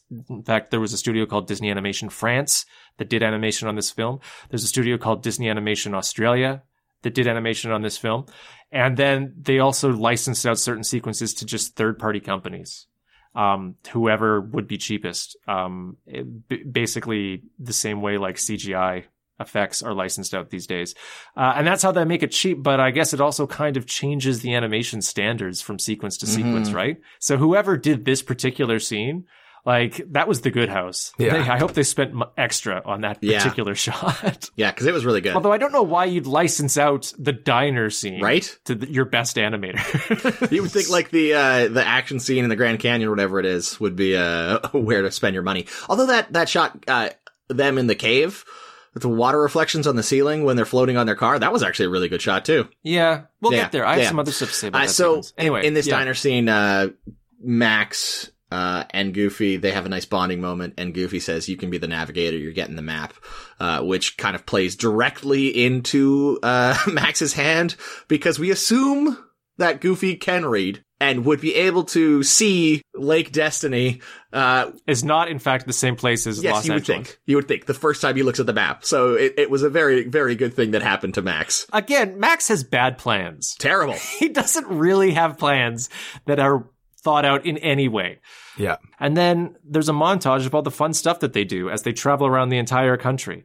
They go to the Florida Panhandle, which looks like Miami. They go to New Orleans, which I guess is famous for its mines. Yes, they they I was a little confused about that. Yeah, no, I was gonna say it's New Orleans and the has that kind of like French flavor about it because of the Acadian people that were forced down there during the early formation days of I Canada. guess maybe they do have mimes. but they they commit murder. They ki- no, they, they, this very quickly turns into "I know what you did last summer" road trip, where Goofy kills a man, and Max and Goofy have to run and like keep the secret together as Yes. they finish off their road trip. That's their bonding moment. That is the moment that they knew that they were in this together. Was the fact when they Maybe that's why the nuns keep following them because they know what they did last summer. And maybe that is why. Maybe the nuns saw, and they're gonna kill them after the concert.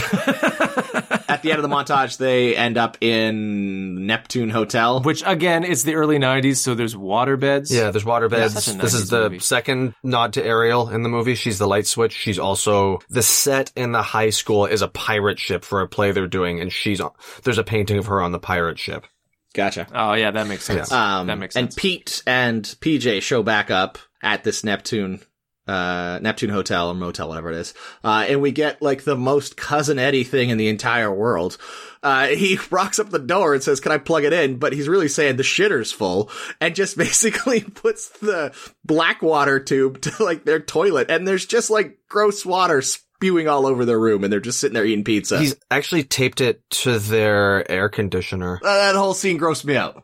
That was gross. The thing that grossed my wife out was at this point she was like, wait, so Pete is not only Goofy's neighbor, he is also Goofy's boss, and now he's on vacation with his boss. Yes. She's like, this is literally a working class nightmare. Mm-hmm. manager who somehow is a millionaire because his he's living off of his Yeah. wife. Uh, who's leaving him? So things are going to go bad for Pete very quickly as soon as he gets home, and he realizes his meal ticket is gone. Maybe, maybe that's why PJ is so scared because he knows what the plan is. No, he's in on it, but he's just stringing his dad along. That's why he agreed to go on this road trip, so mom could get away. Oh man. Mom, and then he'll move out with them. Oh no. Wow, good for PJ. Very brave of him. There's a scene in the hot tub, right? So the scene in the hot tub is the scene where uh, Goofy and Pete discuss the situation. Pete overhears PJ and Max talking about how he changed the map, and so Pete breaks it to Goof, and they have a very intense scene.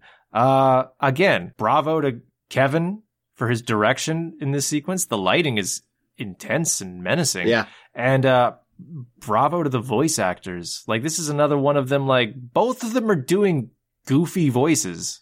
Well, one of them's doing goofy voice, the other one's doing a Pete voice. One of them's doing an uppercase G goofy, goofy voice, and the other one's doing a lowercase G goofy voice. But like, it is menacing as F. I mean, the way Goofy walks away and like, I, he's like, I trust my son. Yeah. Yeah, like it is. Like the way like Bill Farmer does it, you're just like, oh, you can hear the wavering in his voice. He's questioning it. And there's no reason for Yeah. Pete to do this besides the fact that he is an asshole.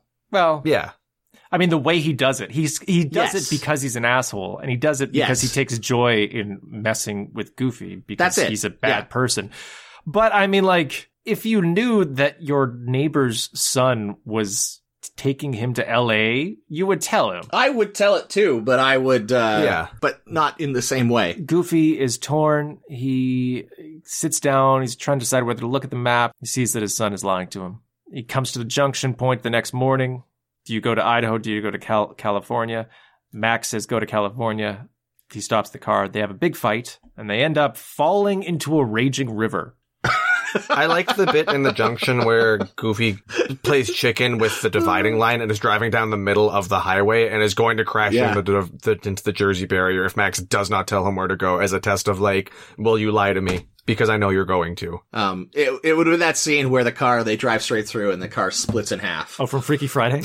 they fall into a river and they continue yelling at each other. Yeah, they still fight throughout that whole scene. That was the, well, that was the one note I made of that. And I was like, this is dark. Max, like, there's a good chance that the last thing you're ever going to say to your father is just screaming these insults at him. They should, all intents and purposes, be dead. Yeah. Like, they're falling. They're falling off a cliff, and he's just screaming how much he hates him. And we've already established that death is in this universe because of the mime. Well, being and dead. also they have the death penalty where they live. Yeah, so they are they are cognizant of death in this universe. So the fact that they are continuing to fight is kind of impressive, honestly. But then they eventually stop fighting. You do get the poignant line, like we pointed out before, where Max yells at his father, I have my own life. And Goofy yells back, I know that. I just wanted to be part of it. And then they sing another song. It's one of the three bad songs. One of the lines from this song, I did like the line where Goofy says, Your moodiness is now and then bewildering. And I was like, Oh, that's a legitimately funny line. Just reminded me of being a teenager and just being moody for like literally no reason. I actually also wrote down a line. It wasn't that line, but there is one line in this song that I really like. Goofy says, Who deserves a hero's trophy as we face each catastrophe? yeah, yeah, yeah, that one.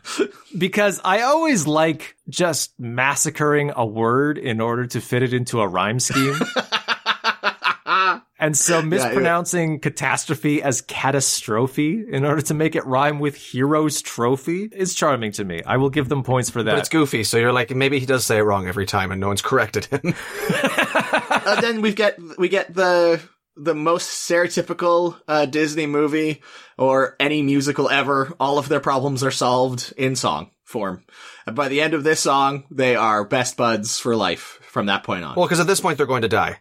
They've accepted they're going to die. No, they're floating on. They don't. They don't see the waterfall at this point. They're just like, well, we're we're. I guess this is our life now to be forever on the roof of this car, floating down this river. We're just river people now. yeah, They're going over the waterfall, and I, I do have to point something out here. The water is very strangely animated. yes, it is. I saw that too. It's like it's not ink. It, it looks like it's done with pencil crayon. And I don't mean that as a pejorative, although it does look kind of weird, but like, I think it's an artistic choice. Like, it's not inked. It's like pencil crayon, and everything else is inked, and it looks bizarre. And uh, it's it's clearly only a few cells repeated over and over again. Um, Yeah. it, it, this was one of the. Uh, I don't want to say lesser animation studios. I think it probably was. It probably was. Yeah. like they should have got the the, the pull out bell shot. Maybe they gave look. They look, gave it maybe the wrong they gave studio. not that. It's that they gave them the same turnaround time for the shots, and they, they and they were just like, I guess we just have to draw a diner, uh, and that was it, right? And then they, the, they gave guys that with the entire, waterfall sequence. Yeah, yeah, yeah. so the diner guys had like a month just to d- draw the diner, and they're like, "Oh, let's make it really fancy." And the other guys are like, Yeah, yeah, yeah. "Wait, what are you sending us this entire?" Yeah, exactly. Third act climax. Yeah, and then they're just like, I guess we'll get to the water at some point. and it was like the day of, and the guy just drew three waves and penciled them in. in pencil crayon. They didn't. Yeah. They, they're out of time to do it ink. They're like, oh, just put it. Just put in the the sketch. We'll use the sketch. Oh, it was a storyboard. Yeah, like that was, it was not done animation. They did. I know. I don't know if you're going to get into it. I did read that they did hit a production delay on this film due to some capturing issues they were having as well. Capturing? Uh, they noticed that one of the capture monitors they were using to capture the animation had a dead pixel in it, and they were like, "Oh fuck, we have to recapture all of that." So they had to redo the whole movie a second time. yeah, they had to take uh, all the pictures over again. Yeah. We never talked about it earlier, but it's a callback to uh, the, the Perfect cast. fishing line, the perfect, perfect cast, um, teaches them this perfect cast. Uh, It it turns out that Max saves Goofy, uh, by doing the perfect cast. So Goofy actually taught Max something and they actually got to go fishing, uh, together, even though Yeah. it wasn't at It's good narrative structure. Lake Destiny. Yeah. And then, and then, and then we get the climax of the film. well, that was the climax. We get a very long denouement. Yeah. That's the Yeah. thing. The rest of Okay. the film is just the party after the climax. Yeah. Okay. The climax is the waterfall. This is just the end of Shrek where they sing I'm a Believer, Okay. except the credits haven't started yet. And and and we don't have to listen to Smash Mouth, so ten out of ten in comparison. Instead, we get another sweet power line song. Yeah. This movie was 82 minutes, I think. Uh, it was an hour and 22 minutes. It should have been an hour and 23 minutes. There should have been one shot where we see Max and Goofy get into those instrument cases because it cuts from them literally parachuting down a waterfall to them inside instrument cases. I, I disagree just because I love that. I love that you're like, oh yeah, Max is on the bass drum, and Goofy's body is so distorted that he can fit himself like a dra- like Dracula's coffin inside that acoustic guitar case. Oh, I loved it. I loved it. But there should have been a shot of them arriving in Los Angeles. that even that, like just them pulling up in their busted ass car to the outside of the concert. Anything. Cause it, it cuts from them parachuting down a waterfall to them inside backstage at the concert. Honestly, cut the chaff. I I think they made the right choice. You know, get on with it. You're, you you hit the climax. You don't need anything else. All we want now is to dance because we've ended the film. The, the character arcs are over. Yeah. So now we're just gonna have a long power line sequence to just celebrate. And boy, is that the right choice. Anything to talk about in the power line concert other than it's awesome? I wanted to point out what a true professional power line is. That not only does Goofy ruin the climax of his concert and blow up the prop. Climax, this is the first song, isn't it? Th- You imagine that like Electric Ball was going to do more in the show than blow up in the first song. Oh, I gotcha. He wrecked the climax. Yeah, yeah, okay. Max kills a stagehand during the concert. And Powerline just rolls Yep. with it. He does not miss a beat. He learns the dance. He keeps singing. He brings them into the fold. And I was just like, no wonder Powerline is at the top of his game. He is the professional's professional. Yeah, like he he deserves to be the number one rock star in the world. Like he sees Goofy do the perfect cast once, and he's like, "Yeah, I can recreate that perfectly." And does. It's it, it's basically like the film Amadeus.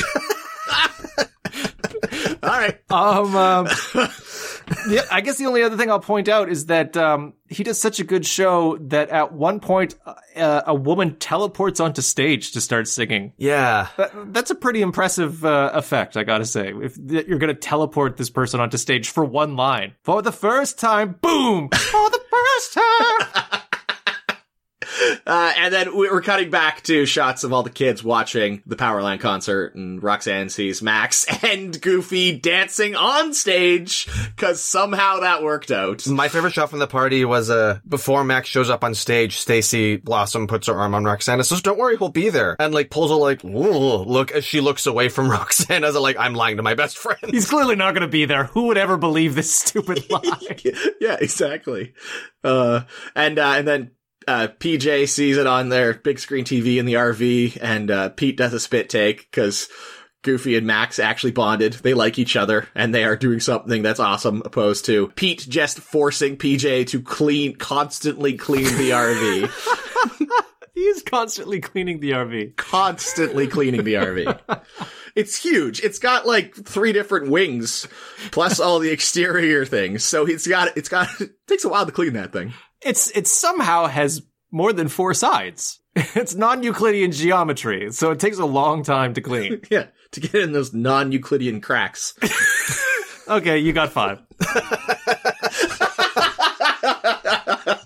Bringing it in just at the end, Rob. You almost didn't make it. And then the movie ends with Goofy going back to Roxanne's house and telling Max that he has to do the right thing and tell her that, like, y- you lied to that girl. Like, you have to go tell her you lied. Roxanne uh, sort of forgives him.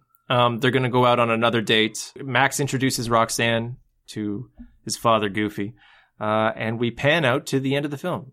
Except we get to hear the power line song again because they're like, "We know what you want." And we yeah, do. yeah, because as you said, these songs are, like, actually awesome. Even though you just heard it. Do it again. Just for fun, I paid attention during the French credits of the movie and I didn't realize that in French, uh, Goofy is credited as Dingo. Really, is that Goofy's French name? Uh, according to the, the credits at the end of the Disney Plus film, yeah. A dingo movie. Okay. He was originally Dippy Dog, so Yeah. in France he's Dingo Dog. I guess so, yeah. Interesting. That's the end of the film. What did we think about it, Bobby? It was your choice. What did you think about this film? It was my number two on the on the ranking list. Wow. Okay.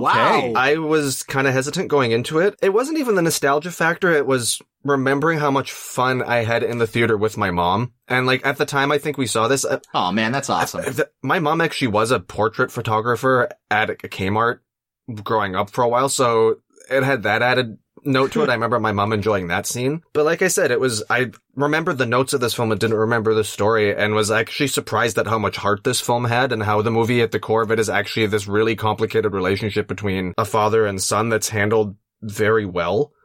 Um, and Yeah. it got me nostalgic. Like I said, there were parts of the movie where I was like, oh man, like, sure, my dad was a bumbling talking dog, but I still miss him. And like, was surprised it hit me at the emotional level that it did. So yeah, it's, uh, right underneath Return to Oz. Nice man. All right, Rob. How about you? Uh, not quite as high on this film uh, as Bobby is. Um, I, I I forgot to do my rating last night when I watched the film.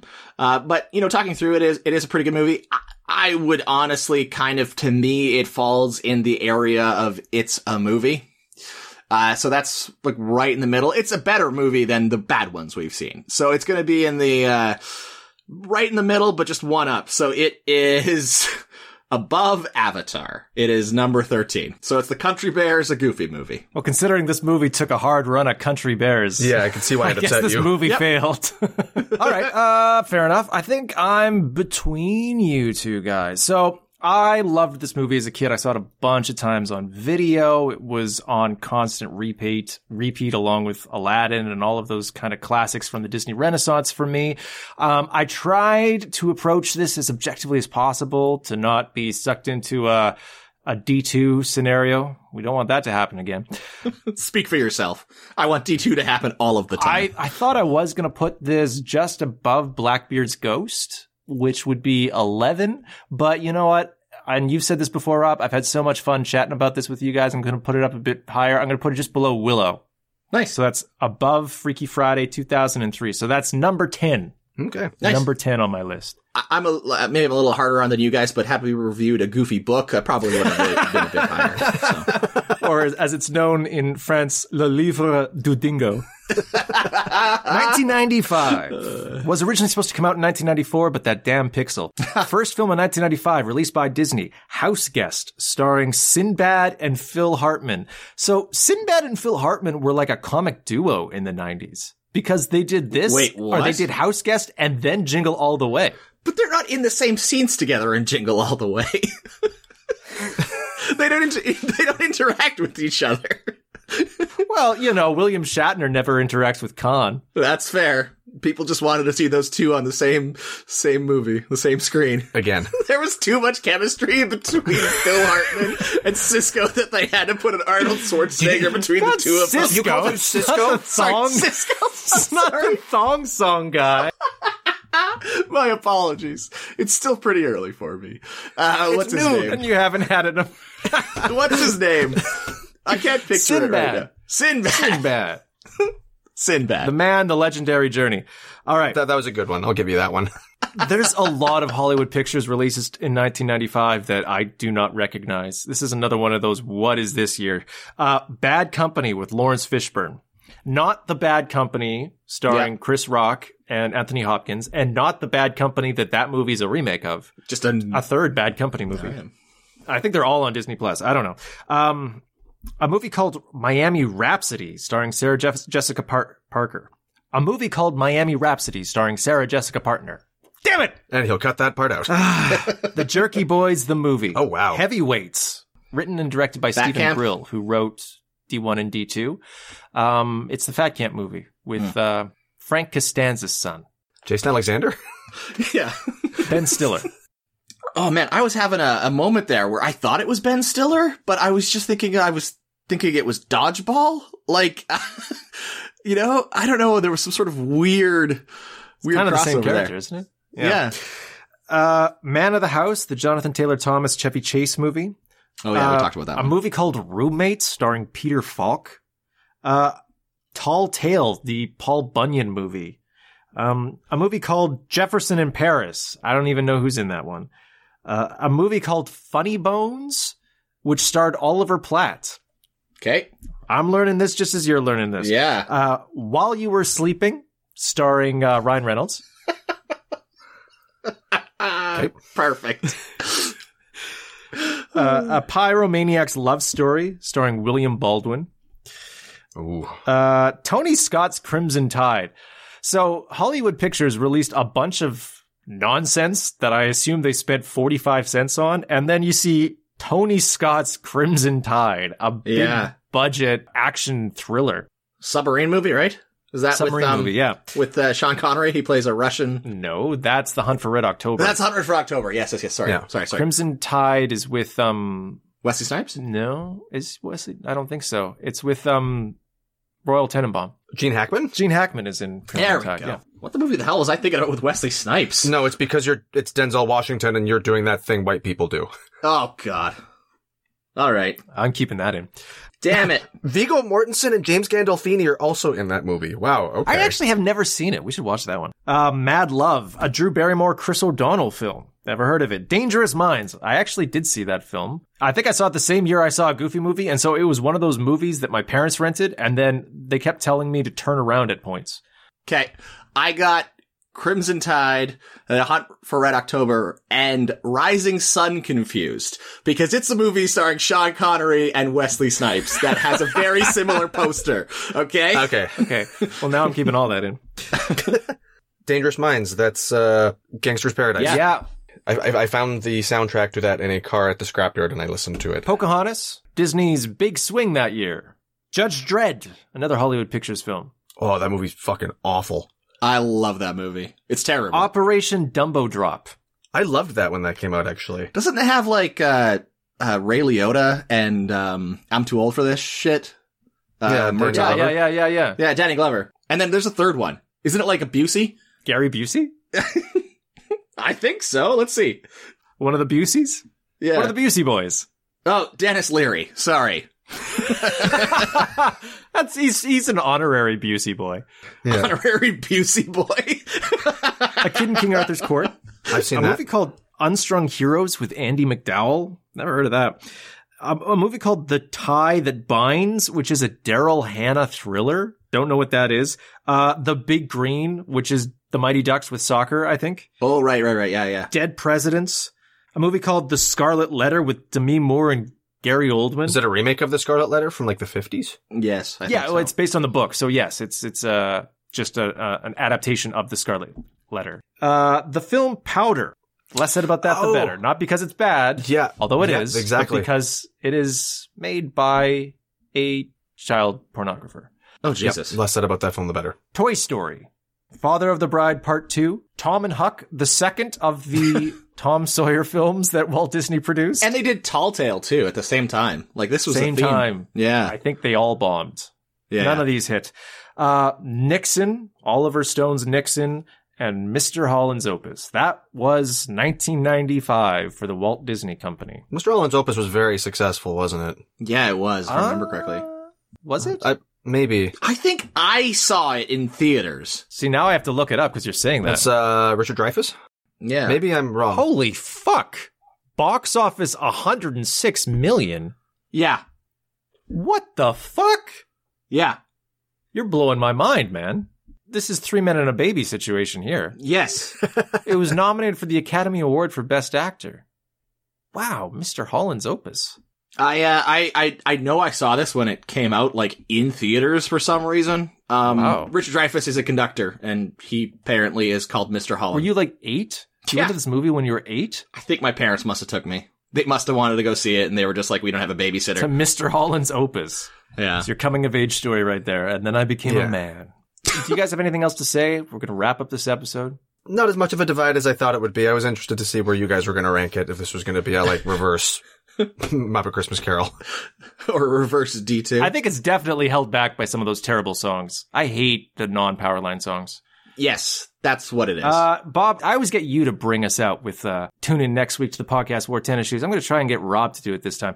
Rob, I want you to say tune in next week to the podcast War Tennis Shoes, but I want you to do it by inserting as many syllables as possible. I, I thought you were going to get Rob to do it because on the episode where Rob wasn't there, your impression of Rob was just you doing an impression of Goofy saying you were Rob. I, it occurred, it honestly occurred to me, and I was going to do that until we did this episode, and then the Polly Shore thing came up, so I, I changed my mind. yeah, like tune in next week to the pop. Uh, yeah, you know what you're doing. I'm not going to do it. Although maybe you should, because that was doing you were doing pretty good there. yeah, Bobby's. Look, I'm, Robbie, I'm- try it. i I'm want you, I want forfeiting, you to try Bobby. it. Robbie, try it, and then we'll get Bob to do it. All right. Okay, good. And then you can cut this all out when it's terrible. You could also just say it normally using your normal voice, and we'll just say it's a goofy impression. I'm leaving this session right now. Boom. Let me just mute my microphone for a second and try one without you guys listening. Okay, listeners, uh, we're watching him. We're staring at Yeah. him. He still hasn't started talking. No, he's laughing because he knows he can hear us, but we can't hear him. he, he still hasn't tried. Nobody. Oh, yeah. I can see it. Okay, he's he's starting to insert syllables. I can tell just by looking that this is going to be bad. No, I, I don't got it in me this morning, boys. Just just say it. Just say it. Don't think about it. tune. You didn't even insert a syllable. It's like how do you? it's- what would you, do? just said it Bobby, slower. just do one. Just do one word. you just said it slower. okay, Bobby, do it. Tune in next a week to the podcast wore tennis shoes. uh, Buddy. That was amazing. It was great, Bobby. Amazing. And Robbie couldn't even do tune. I couldn't. I told you. I told you. That's the show. If you have a suggestion for a movie we should cover next time, send us an email at thepodcastwartennisshoes at gmail.com. We can also be reached on Facebook and Twitter at Pod War. That's at P O D W O R E. And if you like the show, give us a good review on your podcast platform. It really helps us out. We hope you tune in next time. Thanks. What a terrible name for the show. It's worse than the